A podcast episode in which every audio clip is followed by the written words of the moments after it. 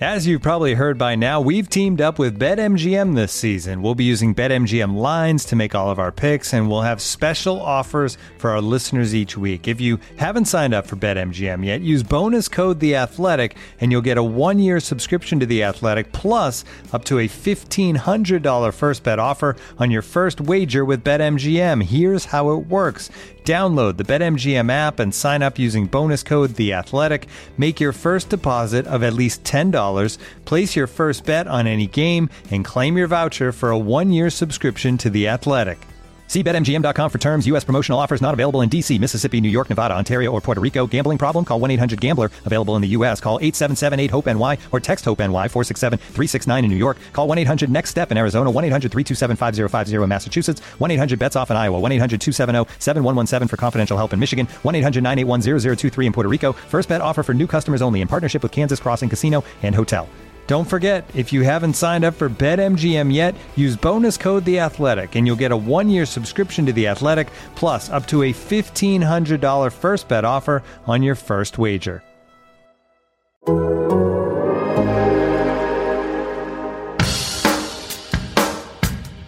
Ultimately, I'm going to keep saying it. Get 1% better every day. Just get a little bit better every day. Hey, welcome back. I'm Stephen Holder here with Zak Keefer, and we're here for another episode of 1% Better. Uh, we told you we might not be back for a little while the last time we did one of these, but, uh, you know, things change. So uh, there has been a lot going on on the Colts beat in recent days. Uh, some of it chatter, some of it actual news. Uh, and so we just thought it was appropriate to come on and, and kind of update you and, and give our thoughts on, on what's been happening. So it has been busy, Zak, right? I mean, uh, you know, there's always there's always movement and there's always things happening in in you know in January before a team that made the playoffs and really wasn't going to have any huge shakeup. We have already had what um, a potential Hall of Fame quarterback retire. We've had uh, the offensive coordinator take the Philadelphia Eagles job, uh, therefore a new offensive coordinator, and then we've got the Colts being rumored to and likely uh, chasing Matt Stafford, who's a franchise quarterback for the Detroit Lions. So other than that, nothing going on.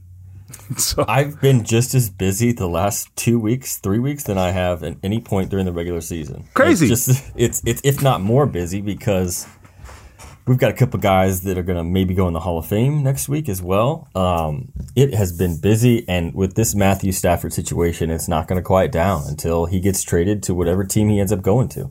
Yeah, yeah, yeah. Let's start with a couple quick updates. So, Nick Sirianni off to the Eagles. You know that the Colts offensive coordinator. Uh, so that's a big move. Okay, not just for him, but certainly for the Colts because I think that's a loss. There's a reason he was uh, you know Frank Reich's first phone call when he got this job, and yeah. he had always intended to have Nick be at his side when he got a head coaching job. So, so clearly there was there was a lot of benefit to having Nick on the staff. So, so I don't want to gloss over that. I think that's important, and we can say whatever we want about his preparedness for the Eagles job. I have no idea how he's going to do. Me, th- let me ask you about that. Yeah.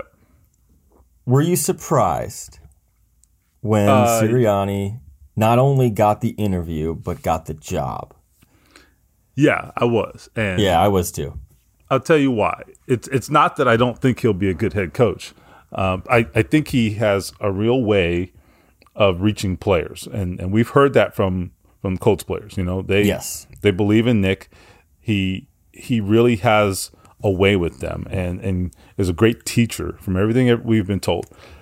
The the problem is, or not the, problem, the question, I guess, is how does that translate to being a head coach? I have no idea. and so I don't know if the Eagles do either, but but he definitely I think will will have those guys' attention. He he definitely has that ability and he's a good teacher and all of those things. But you know, those are not necessarily the chief determinants of, of being a good head coach. But but that being said, look, whatever. Uh, I think he had he had Frank Reich vouching for him, which is massive. Okay. It's massive er in Philadelphia. Yes. Let me tell you, and you probably have realized this too. So I told you about this, but for the listeners' sake, I've done a few Philly media interviews here in the last few days. look, Frank Reich is like the Messiah in Philadelphia. He's like he's like Rocky. He's he like is. you know, it's unbelievable. I mean, I, you could say that, that they couldn't hire Frank Reich to be their head coach, so they went out and hired his his right hand man. I mean, yeah, it, it, it's amazing. I, I, did a I did a show on uh, WI WIP out of Philly uh, yesterday, I think, and which is you know I think the flagship station there, I believe, and. I think half our conversation was about Frank Reich. I was like, guys, I thought you called me about Nick Sirianni, you know? So uh, it, it, was interesting. It, it, was really, really interesting. They said there's no question if he were a free agent, he'd be here now. He'd be the coach. There's no question about it. Um, the, to, please tell him we miss him. It, it was like a love fest. I was like, well, you know, it's funny because I don't know that Colts fans love him the way you guys do right now. But. I know. I know.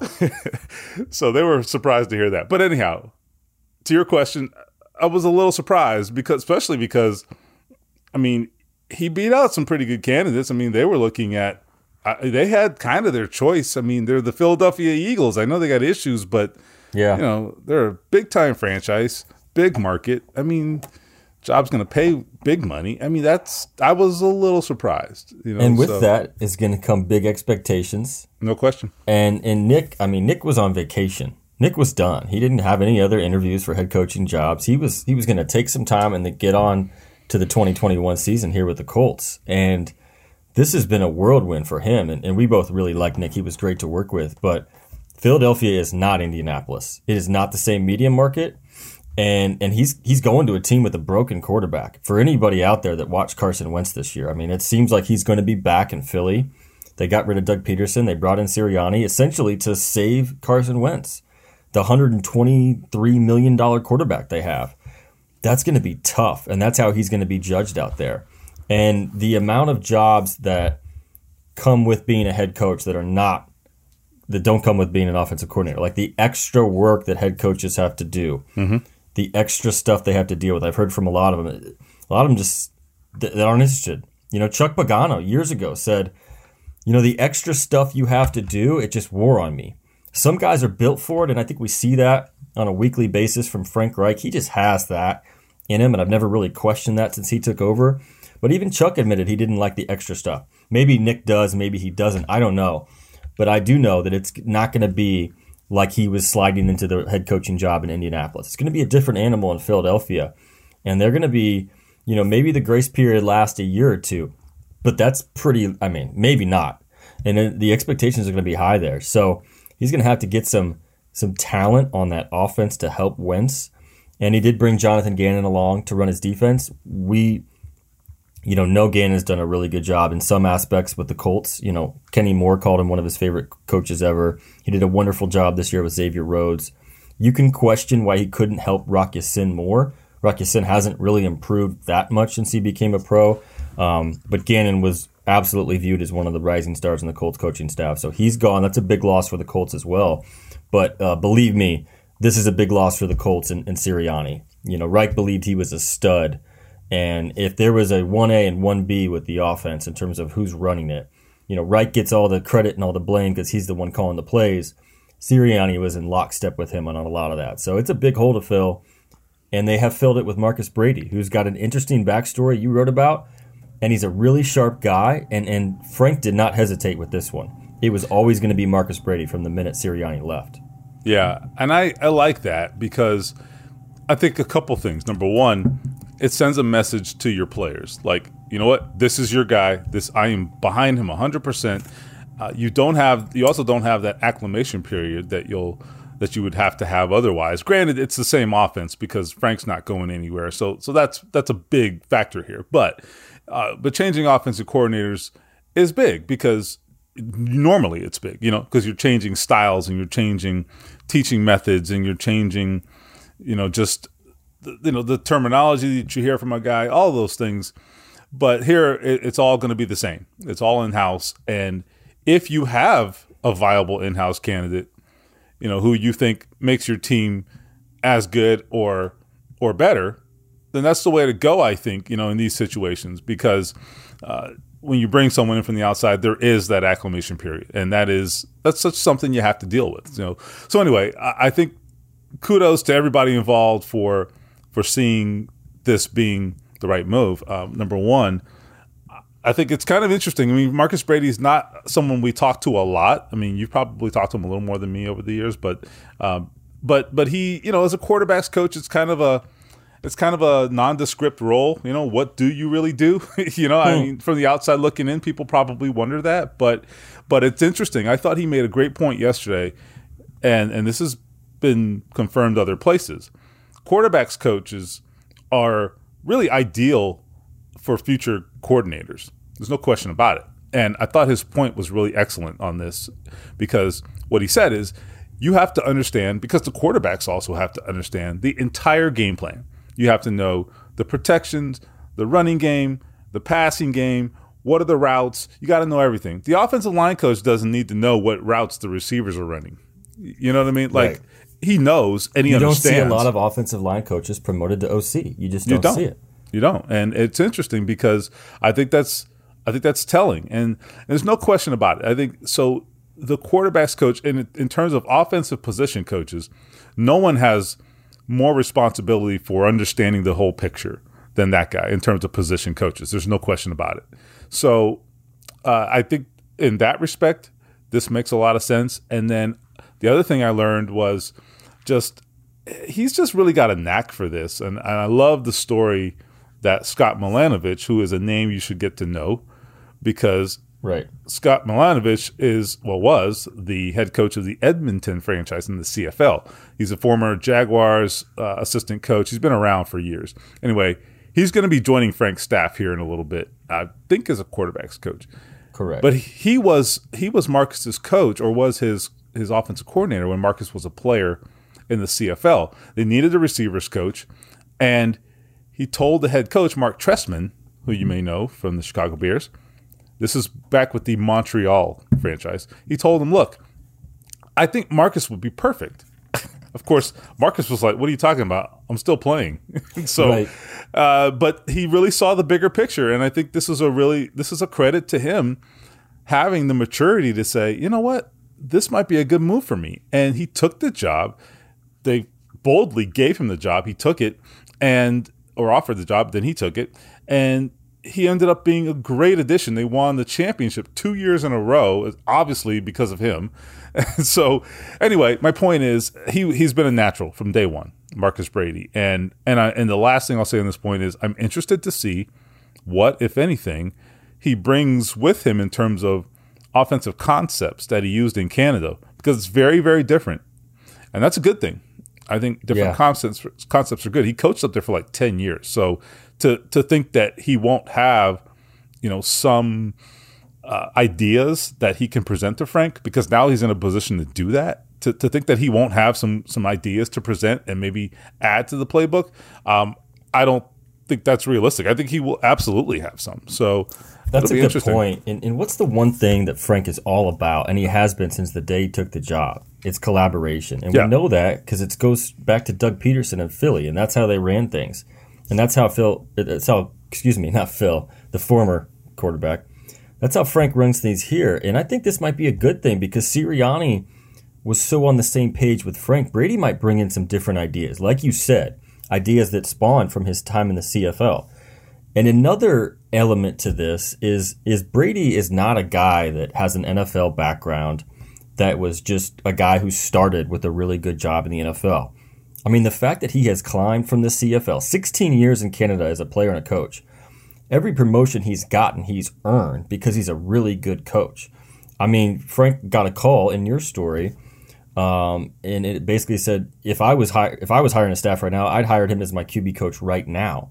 I mean, this is his reputation coming into the Colts and he's climbed very, very swiftly. Assistant QB coach in year one, QB coach for two years, OC in fourth year. I mean, that's significant. And the fact that Frank did not hesitate with this hire.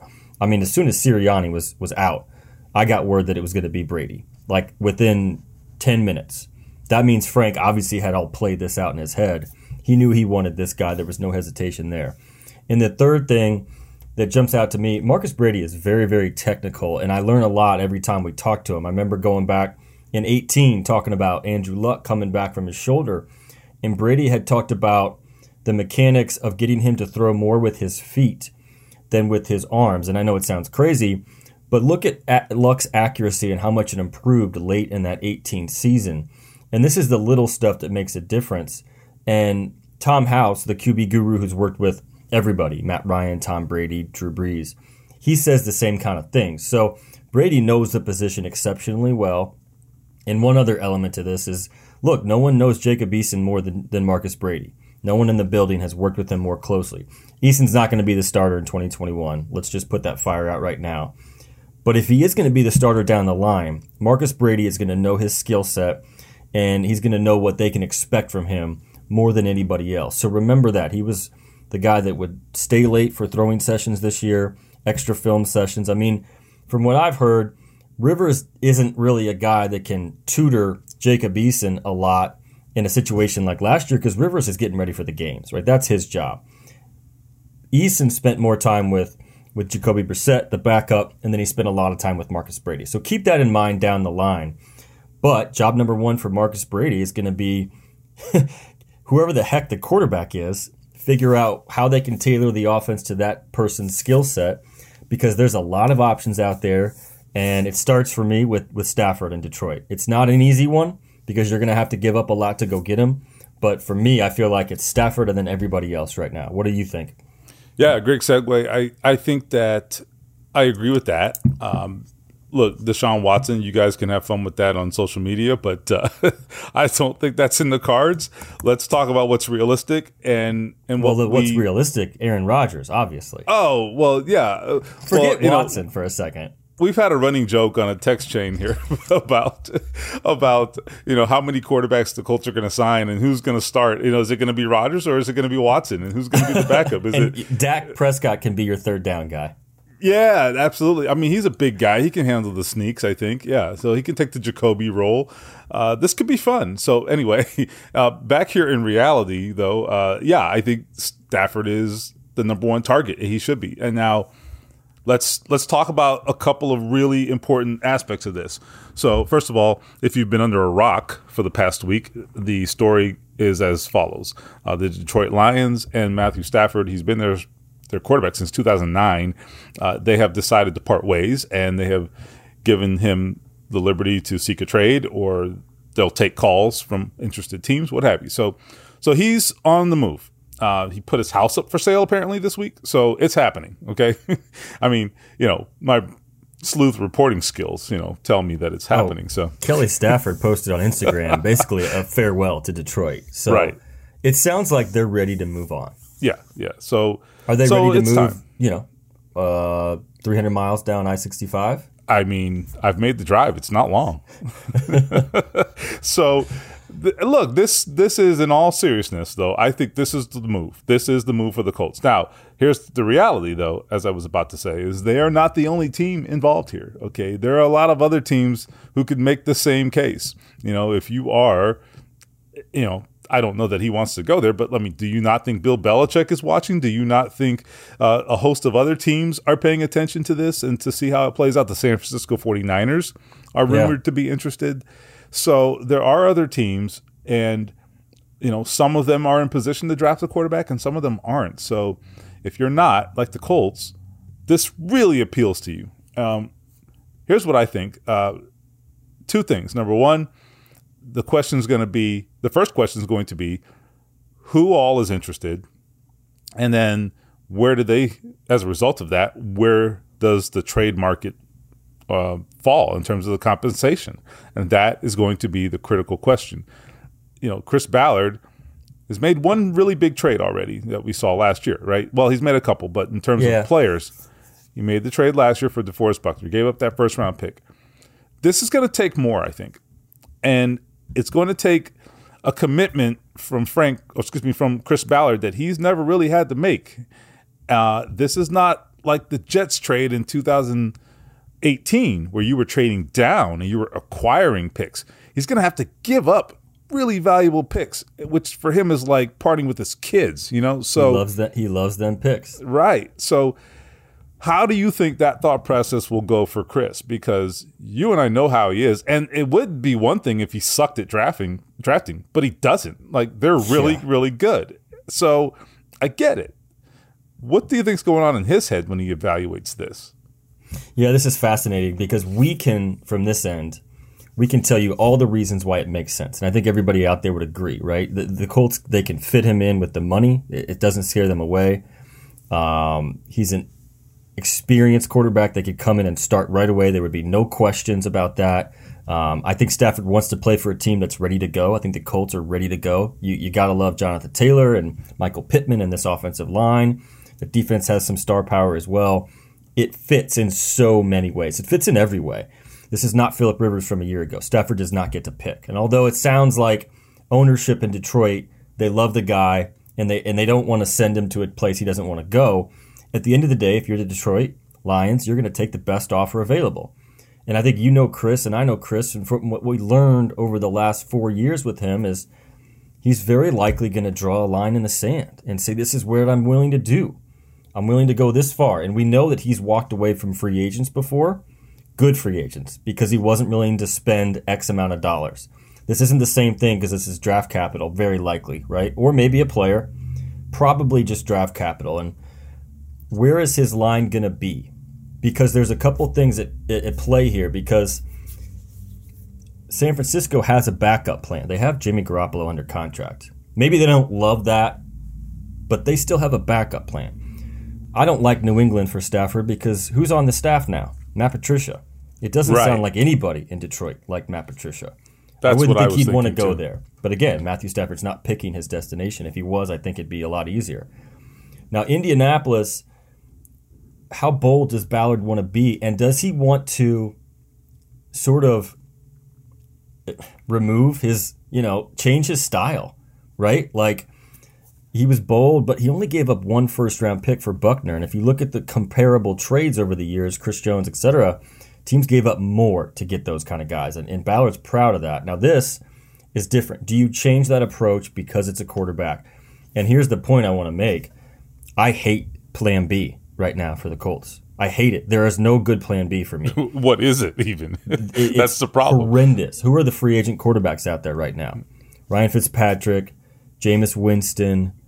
Uh, exactly. I mean, who am I missing? it doesn't matter. I, I mean, they're they're not good. Like you can't. Yeah. I mean, is Nick Foles a possibility if he gets cut in Chicago? Like we know there's a connection there. Right. And maybe that's Jacoby Brissett. I think the Colts have seen enough of Jacoby to know he's not the long term solution there it's Stafford or bust for me. And that's where you get dangerous because that's when you start to give up more than he's worth. So that's going to be the interesting part of this negotiation. But look, I mean, this roster is too good. These are Chris's words after the season. I think we're good enough to win the Super Bowl this year, and I think we're going to be good enough down the line to compete for a Super Bowl. You saw how good Kansas City looked on Sunday. Now, imagine Stafford on the Colts roster for that playoff game in Buffalo. Don't you think he drives them down the field and at least gets them in position for a field goal? I think he does. I think he does. So I think it's time to be bold, and I think it's time to maybe be a little uncharacteristic for Chris Ballard and and put put a lot on the table because you need to go get this guy. And yeah, it might hurt you in a couple other spots. You might not be able to get a left tackle in the first round because you don't have that pick. But you don't have a plan B that, that is even halfway decent. That's where I'm at with it. Looking for an assist with your credit card, but can't get a hold of anyone? Luckily, with 24 7 US based live customer service from Discover, everyone has the option to talk to a real person anytime, day or night. You heard that right. You can talk to a real human in customer service at any time. Sounds like a real game changer if you ask us. Make the right call and get the service you deserve with Discover. Limitations apply. See terms at discover.com/slash credit card. And now, two pigeons bemoaning the fact you can stream DirecTV satellite free. You see this? A family watching baseball on DirecTV with no satellite dish in sight. Let's heckle them. You call that changing the channel? Choke up on the remote, buddy. I hope getting all these games on DirecTV makes up for your mother not pre-chewing your sunflower seeds. DirecTV has the most MLB games. Visit DirecTV.com. Claim based on total games offered on national and regional sports networks with choice package or higher. Availability of RSNs varies by zip code and package. High-speed internet service required. Terms and restrictions apply. I think we're going to learn a lot about where Chris Ballard and Jim Irsay, uh, to some extent, where they view this or how they view this team based on how they play this out. And so, what I mean by that is, I think how bold they're they're willing to be Yeah. tells us how Where they think they are. yeah, it tells us how close they think they are. You know, because if you're willing to put it all out there and risk it all, and for Matthew Stafford, which I don't necessarily have a problem with, I'm just saying, if you're willing to do that, that says, shit, we want to be in the Super Bowl and we think we got a shot. And I don't think they're crazy if they make that determination. Look, I don't know that they're going to get there if they sign Matthew Stafford. I have no idea. But do I do I think they have a shot? Yeah. I, I absolutely do. I mean, the AFC's tough, man. Okay, look, I'm not saying anybody's going to Kansas City and winning in January. I don't know. All I'm saying is you at least give yourself a chance. You put yourself in the conversation because they're not they're not really in the conversation right now. You know, They're and that's not the problem. quite there. They Right. weren't quite there. You're not in the the conversation. one There's a clear de- delineation. I think. Yeah, and in the one position that changes everything, we know that is is this. And and look, even Ballard said a couple weeks ago, like you're drafting 21st, can you get the guy at quarterback? And he said probably not. That doesn't mean he can't draft up and go get one, but it seems like from everything we've heard and everyone I've talked to, and probably the same for you, this is not a team that's looking to add a rookie quarterback to step in right away. They don't think Jacob Eason's going to be ready next year. I don't see a scenario where they draft a quarterback in round one or two and he starts in week one. Anything's possible. I get it. This seems like a tailor made situation for a veteran quarterback. Veteran quarterbacks like Matthew Stafford do not come available very often. They just don't. And here he is. But you're going to have to go get them and you're going to have to give up quite a bit to get them. What do you think the market will be in terms of what the compensation is? You wrote about some comparable deals over the years. Carson Palmer comes to mind. You start with a one, right? And then you have to add Yeah. something. Yeah, I think it's going to take a one and then something else. And so the question is, what is that something else? Now, I, I think the history lesson was really interesting. There's a wide range, and I and I didn't go through like, you know, deals that you know took like fourth rounders. I, I went for like the who, what were the blockbuster quarterback deals, and there weren't like a ton of them, but I found you know five or six, and the, there's a couple of them that caught my eye.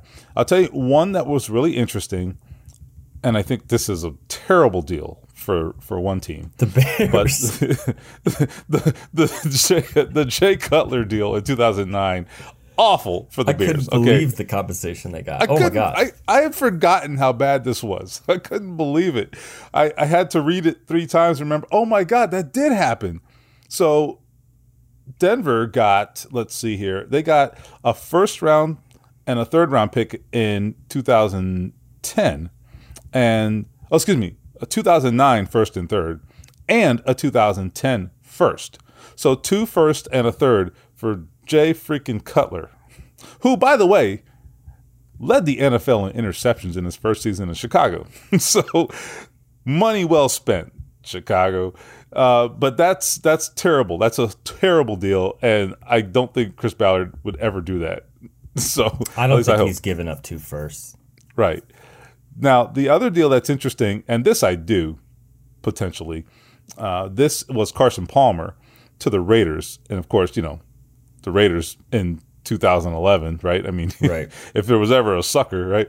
So the Raiders gave up uh, a first and a second uh, for uh, Carson Palmer. Now, this is interesting because the Bengals had just drafted uh, their their new quarterback, who was uh, what's wrong with me today? Um, uh, they had just drafted a quarterback in what was that 2011, right? So uh, they didn't. There wasn't any like overwhelming need for them. They didn't need him at all. In fact, Carson Right. Palmer was in a standoff with Dalton. the Bengals. Andy Dalton, right? And so Carson Palmer was in a standoff with the Bengals. Uh, I I don't know what that does in terms of comparing leverage to that situation versus this one, uh, but I actually think that that actually this bodes well for Detroit in this particular instance because here's a quarterback who wasn't in their plans and they still got a first and a second for him. So um, I don't know what what other suitors were out there, but anyway, that's an interesting one. And then the other one I think it's interesting, very very different circumstances, but you had the Sam Bradford trade in 2016. On this one, uh, the the Eagles had, you know, they had drafted Carson Wentz. it all comes full circle in this conversation. Uh, they had drafted Carson Wentz, and he had taken the job. So uh, Teddy Bridgewater gets hurt in the preseason in Minnesota. They think they have a, a, really good team that can contend that year in Minnesota. So they they decide they have to go get a quarterback. So they're desperate. Yeah. And the the Eagles out of that deal got a first round pick and a fourth round pick for Sam freaking Bradford. So, but again, really desperate situation. It happened, I think, two weeks before the season. So the circumstances are a little different. So here we're in January. Uh, we're a long way off. There's no real pressure right now where the Lions have to make this deal this minute. But uh, but anyway, that you, you ask for you know if you're asking for some idea of what it will take, again, it's pretty clear it's going to be a first round pick and then what else. The question is, what is the what else in Chris Ballard's mind, and and how far is he willing to go? I, you know, one other thought I have just before we move forward a little bit is the other issue at play for the Colts is okay. Parting with your picks is hard just in and of itself and and it's really hard when you when you feel like you know you're really good at drafting, right? But there's another sort of issue here that's related, and it's this: this team is going to be getting very expensive pretty soon. And one of the things they're going to have to do, and you're going to see this this year, one of the things they're going to have to do is make hard choices in free agency. Correct. They're going to part with some guys. Yep. And when you do that, you have to replenish your roster, and you got to do that with your draft picks because those are the guys so, you can afford because they're on those exactly. deals, and that's exactly. what they've done so well the last couple years. Right. Why is Malik Hooker expendable? Because you have two great safeties you drafted in the past two years, you know, and so it all it's how it all works together. I mean, Anthony Walker, why is he probably going to go? Because Bobby Okereke's here, you know, yep. and so they've done a great job of that. But when you start forking over those picks in deals, even a great deal for a quarterback, even if it works. I'm just saying, you know, it it sort of restricts your ability to keep doing that. So so that is going to be this struggle for Chris Ballard. And I'm just telling you, you and I both know him well enough to know he is going to toss and turn over this thing. You know, if this gets real, he is going to toss and turn at night over this deal. There's no question about it. He he will fight acting out of desperation because he doesn't yeah. want to do that. That's against everything, every core belief he has in how you build a team. But there's also this uh, hovering idea that this team could contend with the right guy. And this guy checks every box. So it's like, you know, we've seen him be really aggressive before. That's why everyone's like, oh, he won't do it. He won't trade up for a quarterback. I'm like, dude, if he thinks it's the right guy, he'll be as aggressive as anybody out there. He was on the staff that scouted Patrick Mahomes in Kansas City. Ballard was at the kid games, the kids' games, and he very much had a say in them, you know, wanting to go get this kid. And remember, they traded up, and he knows that, and he knows the team that Kansas City had with Alex Smith, and he knows the team Kansas City became. So he's not going to be afraid to go be really aggressive if he feels it's the right opportunity. The question is, is going to be where does he draw the line, and is he willing to change that approach because of this position? He said on day one, it's not going to be about the quarterback. Well, it is. It is about the quarterback and it's going to be about the quarterback. And this is the situation you find yourself in right now because of what happened on August 24th, 2019.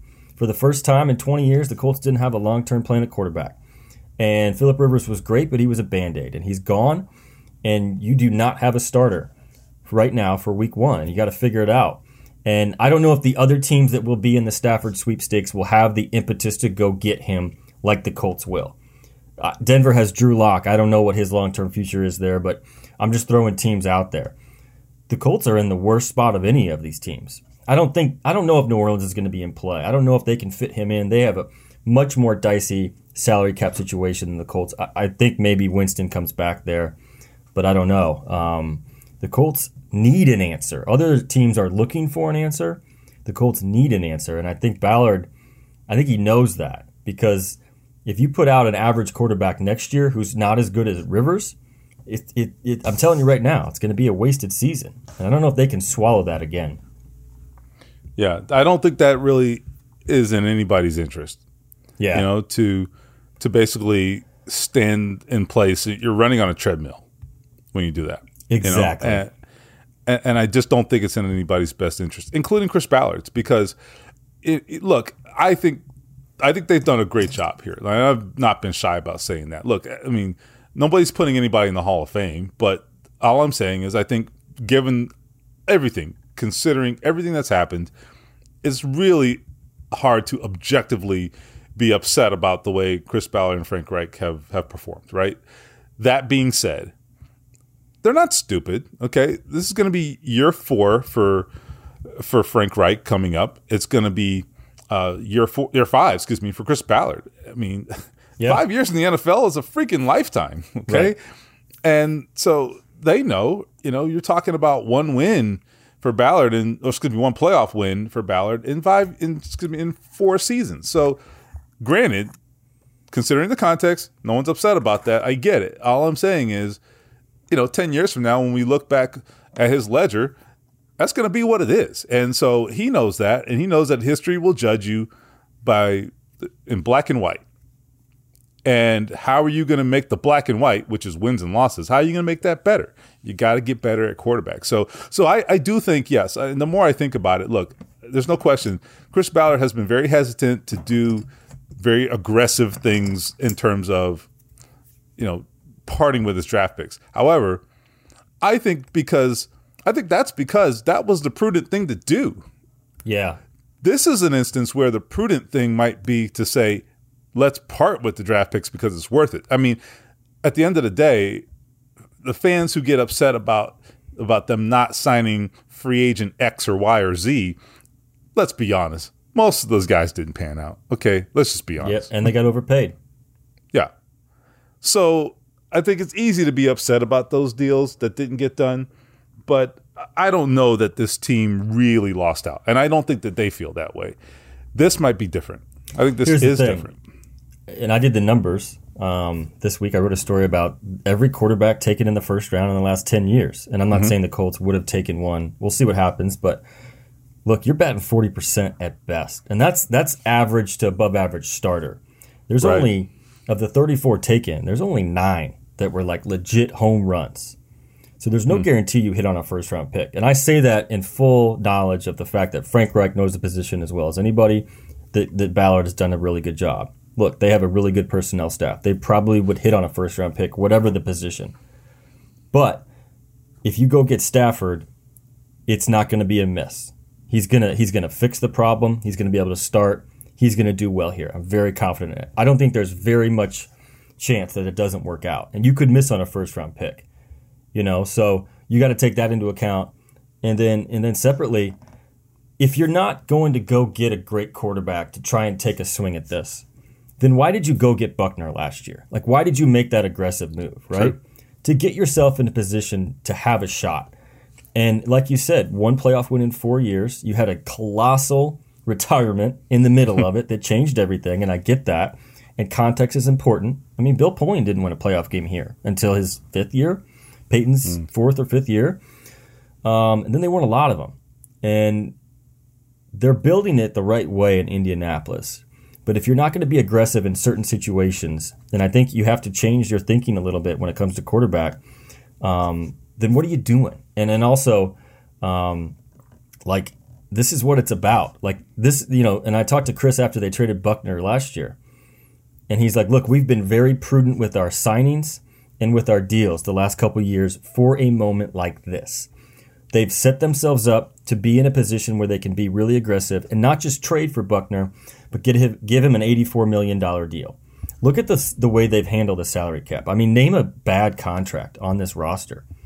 I mean, maybe Jack Doyle, but like, I'm not going to call that a bad contract. right. There's exactly. nobody that's overpaid on this team and they're in a really good situation. The third most salary cap space in the league, I believe, heading into this year. We, salary cap might change a little bit, but the bottom line is they've got the money, they've got the room, and you already paid your quarterbacks forty plus million dollars last year. You paid your backup twenty million. Money's not going to be an issue if you want to be aggressive and go get this guy and fit him in. Um, you can do that. You've got the money to address the needs in a couple other areas if you need to. What I'm saying, if you give up the draft capital, you're going to have money to go after some guys that might fill the needs that you weren't able to address in the draft. Remember, you got 16 million basically just handed to you when Anthony Castonzo retired. I understand that creates a huge void at left tackle and that needs to be addressed, but you know, this is a situation where The Colts have been very prudent over the years, and if they need to be aggressive to solve the biggest issue on the team, it, it's time to do it. So that's where I'm at with it. Yeah, I I pretty much agree with all that. So it's going to be fascinating. and, it is, yeah. No, it's not know, a done deal I, by any means. No, and you know, there's there's so many other dominoes that have to fall. The Senior Bowl is underway. The workouts are going on this week. Didn't go this year because you know just it's a little dicey on access and COVID and so forth. But you know, we'll be getting updates from down there. Uh, you know that how those things play out, how the quarterbacks fall in the draft order, the pecking order in, in terms of the scouting, that will have an impact on the quarterback picture as well. So yeah, I think you know there's fallout there, right? You know what does what do the Jets do, right? And what happens with their quarterback situation? All these little there's all these little subplots, you know, because because obviously. Stafford is not the only option, and and you have to consider other options too, certainly. So, but anyway, my point is, there's it's a big picture, and there are a lot of pieces to fall into place, you know. And there's there's all these other quarterbacks where there are, or other teams, I guess, where there are quarterback questions, you know, like suddenly there's talk about Jared Goff, and yeah, you know, there's the there, there's the Deshaun Watson issue. Certainly, there's other quarterbacks here and there that that have varying degrees of certainty you know, what is the story on Dak Prescott, right? You know, when is that going to happen? You know, those kinds of things. So, uh, really, really interesting. And uh, yeah, I, all I can say is buckle up because it's going to be a really fascinating uh, winter and spring for the Colts. Let me know again. Let me know when we have a quiet off season because I can't think of one. I, you know, we got really close in 19, really close, and then it ended with the bombshell. So uh, right. it's been an eventful couple years, that's for sure. But this is going to be really fascinating because, whew, they got to do something. They got to do something.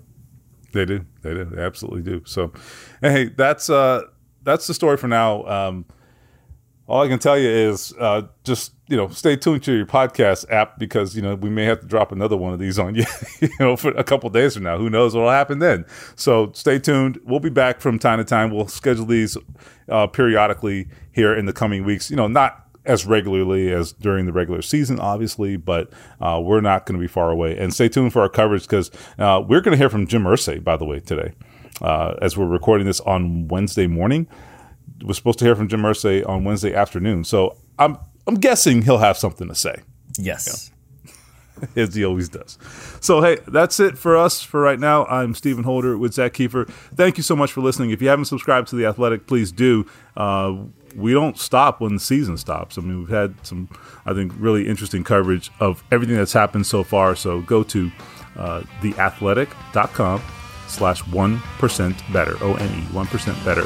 Uh, special discount for you there. So please take advantage of that. So again, I'm Stephen Holder with Zak Keefer, and this is 1% Better.